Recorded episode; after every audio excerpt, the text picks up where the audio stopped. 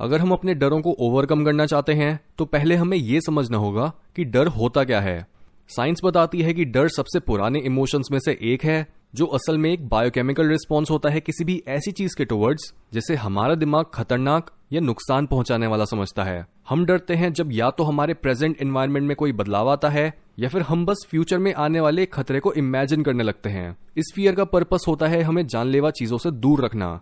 For example अगर हमें सड़क पर चलते हुए ऐसा लग रहा है कि कोई हमारा पीछा कर रहा है तो हमारे दिमाग का एक हिस्सा जिसका नाम होता है इमिकडिला वो हाइपर एक्टिव हो जाता है और हमें जल्दी से जल्दी उस सिचुएशन से बाहर निकलने की कमांड देता है, हमारे अंदर डर पैदा करके। इस टाइप का फियर जहाँ एक्चुअल में एक खतरा होता है, उसे बोलते हैं रैशनल फियर लेकिन जब आपको किसी ऐसी चीज़ से डर लगता है, जिससे डरने का कोई एक्चुअल रीजन नहीं होता, जैसे पानी सोशलाइजेशन या तंग जगहों में रहना तो उसे बोलते हैं इरेशनल फियर या फिर एक फोबिया और इन दोनों फियर्स के बारे में यह समझना ज़रूरी है कि ज़्यादातर रैशनल फियर्स हमारे पैदा होने से ही हमारे अंदर होते हैं, जैसे ऊंचाई का डर या फिर खतरनाक जानवरों का डर। लेकिन इरेशनल फियर्स या फिर फोबियाज यूजुअली वो फियर्स होते हैं जिन्हें हमने अपने बचपन में याद करा होता है। जैसे अगर एक बच्चा पानी से भरे पूल में गिर गया था तो वो पानी का डर डेवलप कर लेगा। या अगर उसने अपने पेरेंट्स को हमेशा लड़ते झगड़ते देखा तो वो शादी प्यार या रिलेशनशिप का डर डेवलप कर लेगा।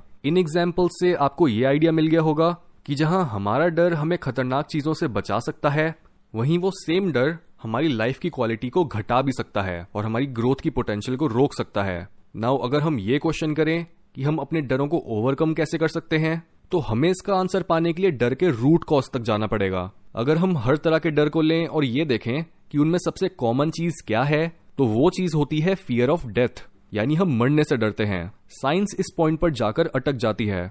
लेकिन अगर हम अपने मरने के डर को भी ढंग से ऑब्ज़र्व करें, तब हमें समझ आएगा कि हमें मरने से डर भी इसलिए लगता है क्योंकि हम अपनी ईगो या फिर अपनी आइडेंटिटी से बहुत ज़्यादा अटैच्ड हैं। यानी हर तरह के फियर का रूट कॉज होता है अटैचमेंट कि मेरा क्या होगा अगर मैंने ये कर दिया तो? अगर मेरे किसी चाहने वाले को कुछ हो गया तो मैं कैसे जीऊँगा? और अगर मैं पानी में डूब गया तो मैं मर जाऊँगा। ये जो हमारी मैं है ये है हमारे डर की प्रॉब्लम हमारी ईगो हमारे दिमाग में एक ऐसा इल्यूजन बना देती है कि हर वो चीज़ जिससे वो अटैच्ड है, फिर चाहे वो आपका पार्टनर हो, आपकी पब्लिक इमेज या फिर आपकी बॉडी हर ऐसी चीज़ ही हमारे दुख, खुशी या डर का कारण बनती है.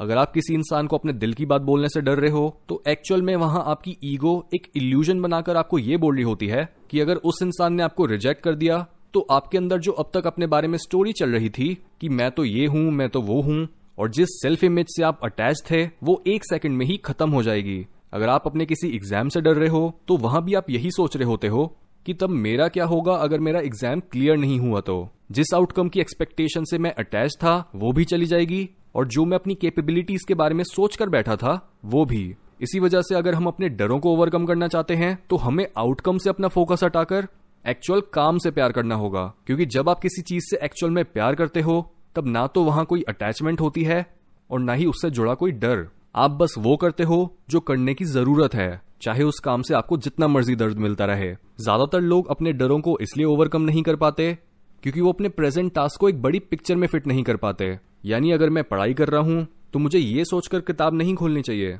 कि मैं मार्क्स लाने के लिए पढ़ रहा हूँ, क्योंकि ऐसे तो मेरी ईगो फिर से एक रिज़ल्ट के साथ अटैच हो जाएगी। इसके बजाय, हमें एक बड़ा रीजन ढूंढना होता है।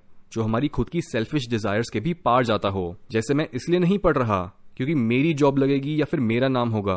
ऑल ये चीज़ें भी आपकी मोटिवेशन में काम आएँगी, लेकिन असली रीजन ये है कि अगर मैं पढ़ लिख कर अपने आप को इतना शार्प और सक्षम बना पाया तो मैं अपनी किस्मत क्या? मैं इस पूरी दुनिया को बदल सकता हूँ। मैं अपनी जेब क्या?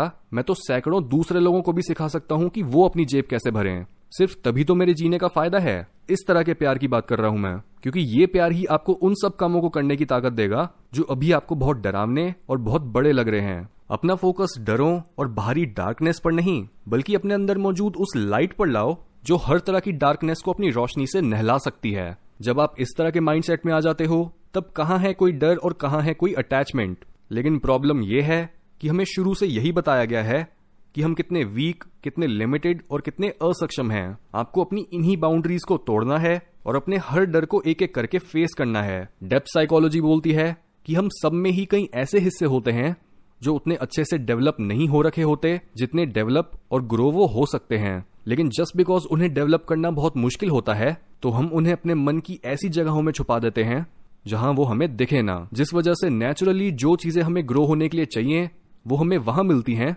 जहाँ हम बिल्कुल नहीं देखना चाहते। इसलिए या तो आप इस अंडरस्टैंडिंग पर डायरेक्टली अपने डरों को फेस करने से पहुँच सकते हो, या फिर अपने माइंडसेट की लिमिट से बाहर निकलकर और अपनी ईगो की अटैचमेंट से नहीं, बल्कि अपनी हायर पॉसिबिलिटीज से आइडेंटिफाई होकर।